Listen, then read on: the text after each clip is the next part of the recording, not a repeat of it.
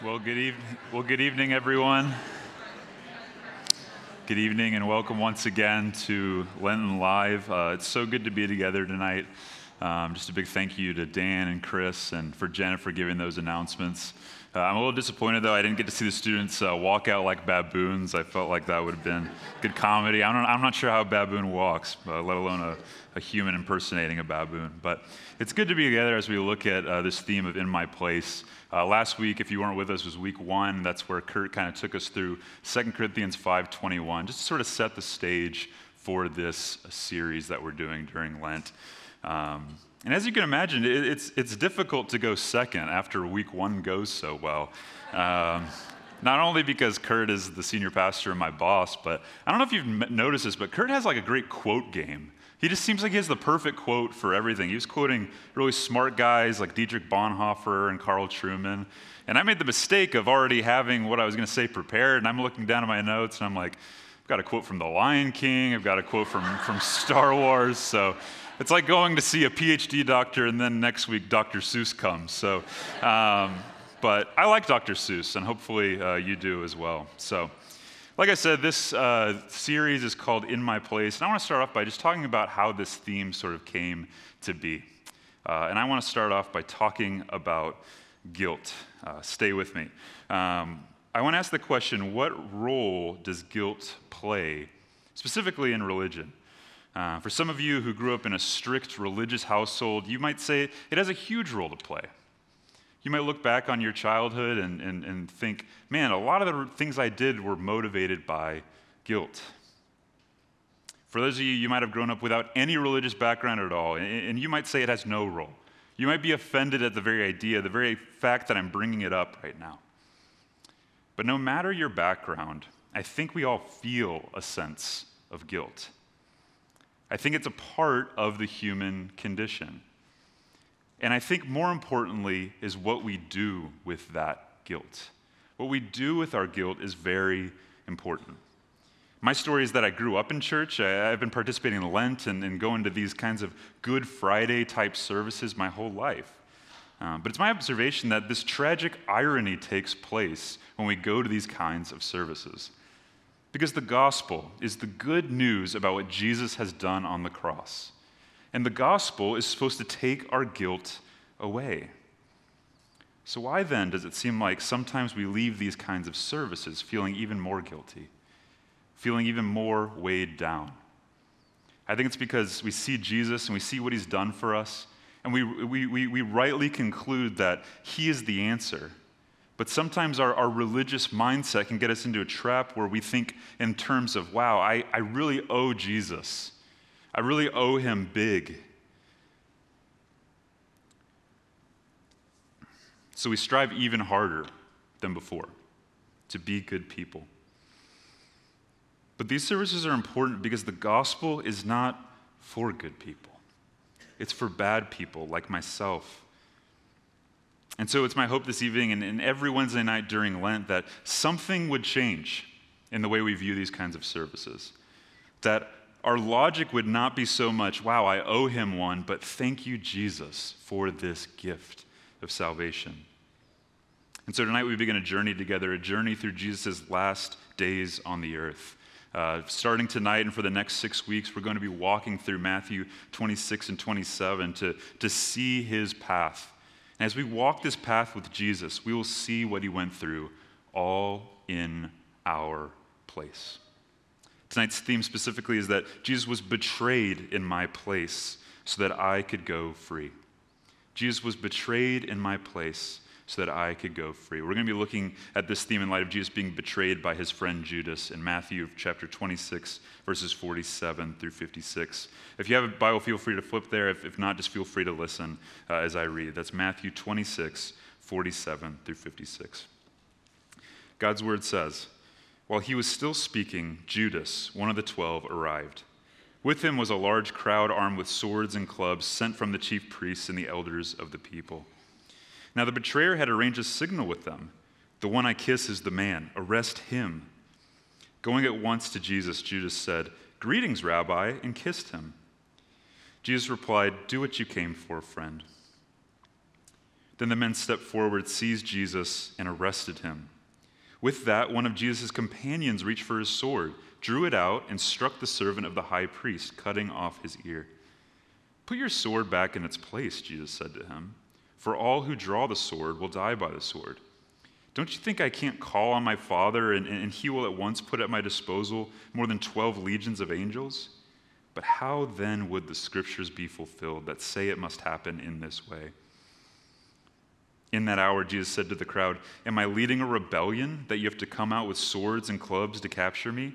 Every day I sat in the temple courts teaching, and you didn't arrest me.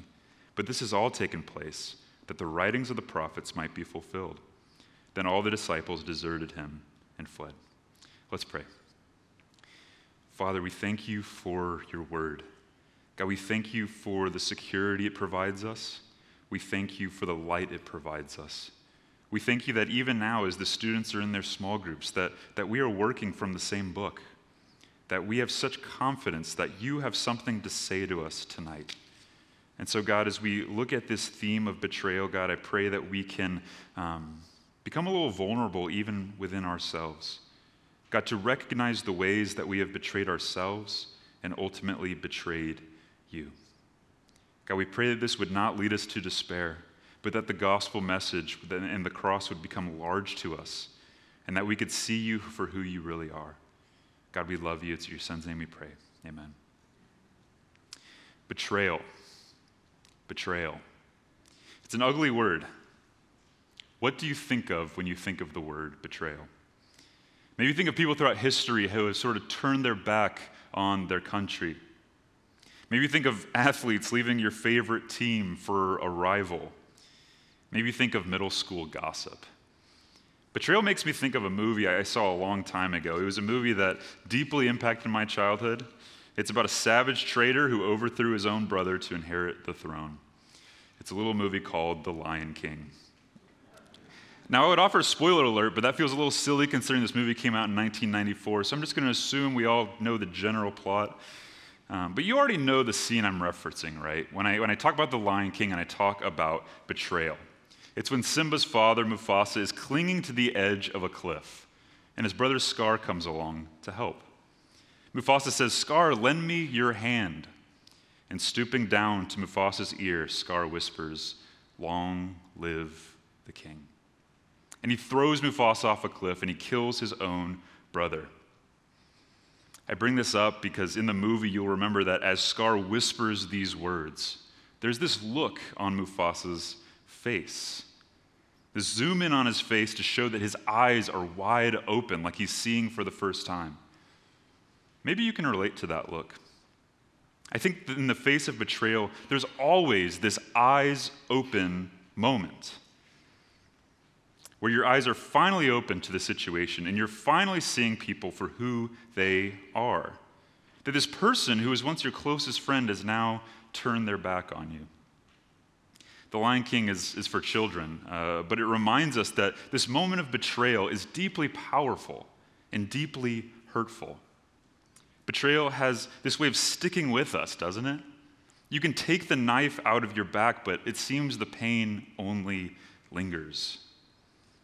As we look at this evening's story with more detail, I want to offer two elements of every betrayal that make it so painful. First, there's the obvious element of broken trust. Betrayal is painful because you chose to trust this person. You saw them as your closest friend and confidant, only for them to pull off their mask and reveal that they were your enemy the whole time. It's painful because it makes you question whether the friendship was even real. It sort of paints and colors your memories, so the happy moments aren't happy anymore. And you sort of wonder if, if you were ever friends in the first place. And this ties into the other reason betrayal is so painful. Betrayal is painful not only because of broken trust, but also because it causes regret. Regret. There's no person alive who has experienced betrayal and is okay with it. Have you ever thought about that?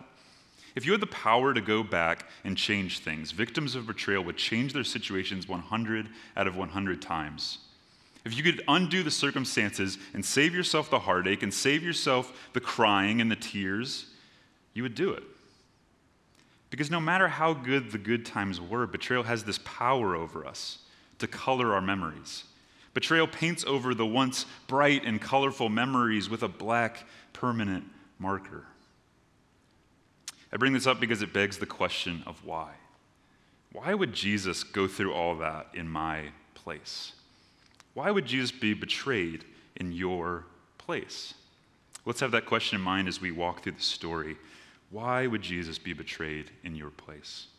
As we begin our journey with Jesus, it's important to get some bearing on, on what's happened so far in the book of Matthew. The book picks up on the last week of Jesus' life. He's in Jerusalem. It's the place he's already told his friends that he's going to give up his life. He's already washed the feet, he's had the Last Supper. And our story begins with Judas, one of his friends and disciples. And he comes with a large armed crowd with swords and clubs. And with Judas are these religious leaders, people who all throughout the book of Matthew have been trying to tear Jesus down. And so Judas arranges a signal with these people, presumably because it's, it's, it's almost too dark to see. He arranges this signal, and in a stroke of irony, Judas picks a friendly kiss as the signal. And in a way, this kiss is emblematic of Judas's entire relationship with Jesus. He is this kiss. He is something that seems familiar, something that seems friendly, but beneath the surface is betrayal.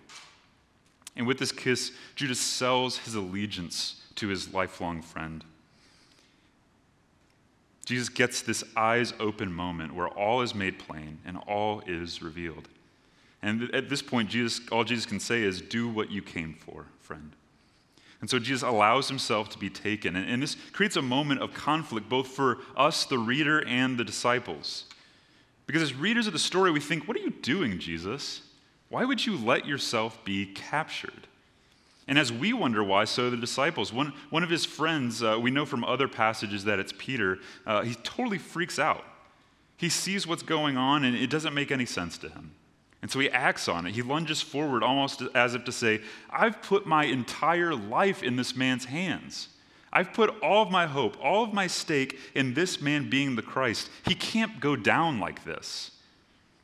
Surely this is the climax of our story, isn't it? It's the point of the story we all wonder what's going to happen next. It's the moment that the story hinges upon. What will Jesus do? Will he join in on the fight? Will he pull out a weapon of his own and, and resist arrest? Or maybe he rebukes Peter. Jesus tells him to put his sword away, and to the dismay of Peter, and I'm sure to the rest of the disciples, Jesus doesn't resist arrest, but he puts his life into the hands of these people who want him dead. Jesus also reveals that he could escape any moment if he wanted to. He says, Do you think I can't call on my Father, and he will at once put at my disposal more than 12 legions of angels? He's saying to Peter, Do you really think I need the help of 12 disciples when I already have 12 armies? And it's in this that something really significant is communicated that Jesus is not captured so much that he is submitting. He's not captured so much as that he is allowing himself to be captured. And for someone like Peter and the rest of the disciples, this must have had a harrowing effect. This must have been their worst nightmare that the pioneer of this faith that they have been following is betraying their cause. We see it in their reaction. The, the very last sentence of this passage just reeks of despair. It's one of the saddest sentences in all the Bible. It says, Then all the disciples deserted him and fled. Once again, as with Judas, so with the rest of his friends, Jesus has an eyes open moment.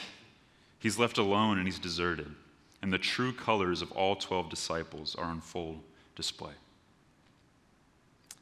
This is a story that doesn't really make much sense to us in terms of what we think a hero should be. It rubs against what we know a hero is. Because in our eyes, heroes resist, heroes fight. Heroes don't submit, they conquer. And so I want to cut to the heart of this passage with one question a question that I believe Matthew wants us to answer in this passage. Why did Jesus allow himself to be betrayed? Let's explore this as we dig a little deeper. Why did Jesus allow himself to be betrayed? I think that if it were us, if we were Jesus, we would have tried to find a way to stop Judas a long time ago. We would have worked to stop Judas from handing him over We look at this story, and if we don't know the end, we think, well, it looks like Jesus just sort of bet on the wrong horse. It looks like Jesus just sort of put his faith in the wrong person. My wife and I are watching this uh, scary or horror TV series, and none of us are really, neither of us are really into horror or scary movies or anything like that, but it just speaks to how good the story of the show is. It's funny, all the context that my wife had, oh, this is just too funny to share, was that it was just a good show. And so when I put on the first episode, I mentioned something about, man, I'm really surprised that you want to watch something uh, like this. And she said, wait, this is horror? You know, she had no idea. Uh, the premise of the show is that there's a global pandemic, relatable, right? And it's led to a zombie apocalypse of people roaming the earth. Less relatable. Um, and so it's all about survival for the people who are left. And last week, as we're watching, there was this quote that sort of stuck out to me. One of the characters said this She said, Be careful who you put your faith in. The only people who can betray us are the ones we trust. The only people who can betray us are the ones we trust. And sometimes we look at the cross and we look at Jesus' betrayal and we think, wow, I wish Jesus would have known that. I wish he could have seen this coming somehow. But it seems like Jesus does see this coming. It seems like Judas' actions don't surprise him at all. He doesn't react like we would, he doesn't resort to violence. So, as the reader, we have to assume that there's a reason for allowing himself to be captured. It's like when Luke Skywalker gets captured in Return of the Jedi. You know, the audience always assumes that the hero isn't a moron. And so we have to assume, assume the same with Jesus, right? We have to assume that if he's allowing himself to be captured, that there is a reason. And so we hypothesize, you know, what, what could these reasons be? Maybe it was a play for fame. Maybe Jesus thought that if he had an audience with the chief priests and the Romans, these powerful men, that this would cause the gospel message to be spread. Or maybe it was power. Maybe he thought, you know, these people don't like me now, but hey, if I can win them over, I win. Or maybe it was even to teach the disciples some sort of lesson about what it means to trust God. Well, the beauty of this passage is that we don't have to hypothesize. We don't have to try to make sense of it because Matthew tells us. Matthew tells us that the real reason Jesus allowed himself to be betrayed is this so the scriptures would be fulfilled. So the scriptures would be fulfilled. I'm sure that's anticlimactic for some of you. It doesn't seem like a reason that jumps off the page. Uh, for some of you, you have no idea what this even means. It's confusing. What does it mean that the scriptures would be fulfilled? It means that this is the moment that the entire Bible points to. Because the scriptures, that is the Bible, this, this book that I have up here, it, it tells a story of a broken relationship. That in the beginning, man and God had a beautiful friendship. But due to sin, due to this betrayal in the garden, this relationship was forever changed. It was damaged beyond repair. But the scriptures also speak of hope. And so, as you look back in the Old Testament, there, there are these, these twin themes of, of hope and sin. They come up over and over again. And everyone in the Old Testament is wondering how are these two themes going to be resolved? There's hope. Hope that one day the promised one would come and that he would, fear, he would free his people. The prophet Isaiah spoke of someone he called a suffering servant who would free his people. But he would free his people not through force, but through suffering. It's interesting, not by shedding the enemy's blood, but by shedding his own blood. The scriptures being fulfilled means that one day good would win, not with might, not with power, not even with strength, but in humility. By that, in a very unexpected and counterintuitive way, one day the good would win by suffering on behalf of the bad. Back in September, my, my brother and sister in law gave birth to twins. And so, as you can imagine, it's a very exciting time in my family. Uh, and I've been so encouraged that even at five months old, uh, my sister in law sent me a, a, quote from the Jesus Storybook Bible. She's been reading them, this book to the twins. A few days ago, she sent me a quote that I felt was so fitting, not only for five months old, but for, for us as well. The quote is this it says, It was just as God had promised to Adam and Eve all those years before. Jesus had come to do battle against the snake's work. He would get rid of the sin, he would get rid of the darkness, he would get rid of the tears, and he would suffer, but he would win. He would suffer, but he would win. And so, what Jesus is saying is that this is the moment. This is the moment that all of history looks to. This is the moment that we look back on as the moment.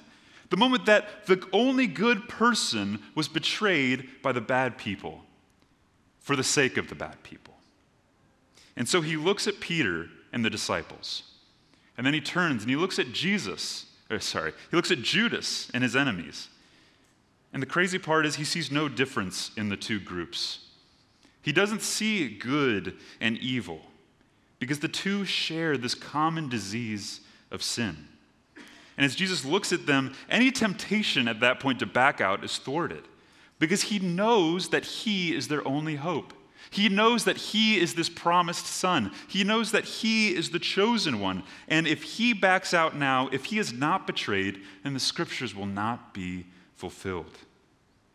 And the result will be that these people will still be in their sin without relationship with God. Jesus looks at these sinners, and instead of taking the easy route, he says, No, take me instead. I'll take their punishment, even if it means betrayal. So you see, Jesus wasn't motivated by himself. He wasn't motivated by fame or power or even to teach a lesson. No, his motive wasn't self focused, but others oriented. And dare I even say that his motive was you. Because though he had the power to change his circumstances, he refused to step down from the cross. Though he had power to change his circumstances, he chose to be betrayed. We began our time uh, this evening by looking at two elements of betrayal broken trust and regret. And I went so far as to say that victims of betrayal would change their fate on 100 out of 100 times. I need to confess to you that I totally made up this stat. And in fact, this stat was actually incorrect because Jesus brings the accuracy down by one. Because in this story, we see that Jesus had no regrets. That Jesus is the one who, when given a choice to undo his betrayal, would not take it. And as we close, I, want you to see that when it comes to Jesus' sacrifice for you, Jesus has no regrets. That when we come to the table at Good Friday, there is no reason to feel this overwhelming guilt of, man, I really wish Jesus hadn't done that for me.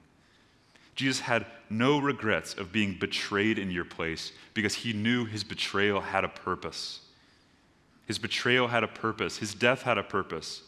And so this isn't some Greek tragedy. This isn't a story that ends with mourning. This is a heroic triumph. Because the same one that Isaiah calls the suffering servant is also the conquering king. The one who is described as the Lamb of God is also described as the Lion of Judah. And so, what's our role in this? Well, our role is to simply humbly accept these benefits of freedom, to look to the cross and say, Yeah, that was for me. Jesus was betrayed in your place so that you could be freed from your greatest problem because the scriptures were fulfilled, your greatest need is taken care of. Because in Jesus, we see that our greatest need is not one for one justice when we're betrayed. It, it, it's not just for uh, the bad people in our lives to go away. But our greatest need is actually cosmic justice at the cross that tells us, I might have been betrayed, but I trust in a God who sees me in my betrayal. I might have been betrayed, but I trust in a God who has been betrayal, betrayed. And when those past feelings of, of trauma bubble up to the surface and, and you're, you're tempted to be bitter and enraged over the people that have betrayed you, you can think, I might feel betrayed today, but I trust in a God who knows what that feels like. It's this passage that reminds us that our wisdom pales in comparison to the wisdom of God. That even though we think that what we need is 12 legions of angels to change our situation, that God's wisdom is so much greater. The cross reminds us that since our true need is already taken care of, we can face betrayal like Jesus did, fully trusting the Father that justice has been served and that one day justice will finally reign. because the scriptures were fulfilled, your greatest need is taken care of, because your salvation is paid for by the blood of one who was betrayed. In this life, full of sin and backstabbing, you might be betrayed by people. There's no sugarcoating it. Being a Christian doesn't stop being betrayed in this life. Because as long as we're alive on the earth with other sinners, we're going to face circumstances that might seem unfair. But the gospel reminds us that though you may be, be betrayed, you have a God who sticks closer than a friend. Because of what Jesus has done on the cross, God will never betray you. Because God turned his back on Jesus, even when he cried out, you can trust that God will never turn his back on you. And it's my prayer tonight that as, as we come to terms with the cross, that you wouldn't feel guilty, but that you would see the glory of Jesus, the Christ, the worthiness of Jesus, the one who died in your place so that you could go free, the king who left his throne to save the ones who betrayed him. I want your heart to leap at his name so that with Scar, you too can whisper, Long live the king. Let's pray. Father, this is a heavy word and, and one that is difficult to accept. God, I pray now for the one who is struggling with this news that, um, that betrayal is a reality and that we at times have all hurt people that we at times have hurt you. God, we pray that this news would not lead us to depression, but that it would lead us ultimately to you. And so, God, I pray for the one who is wrestling that they would find someone here to talk to, that they would find a home here, that they would see that this is not a place of, of, of perfect people, but that th- this is a hospital for sinners.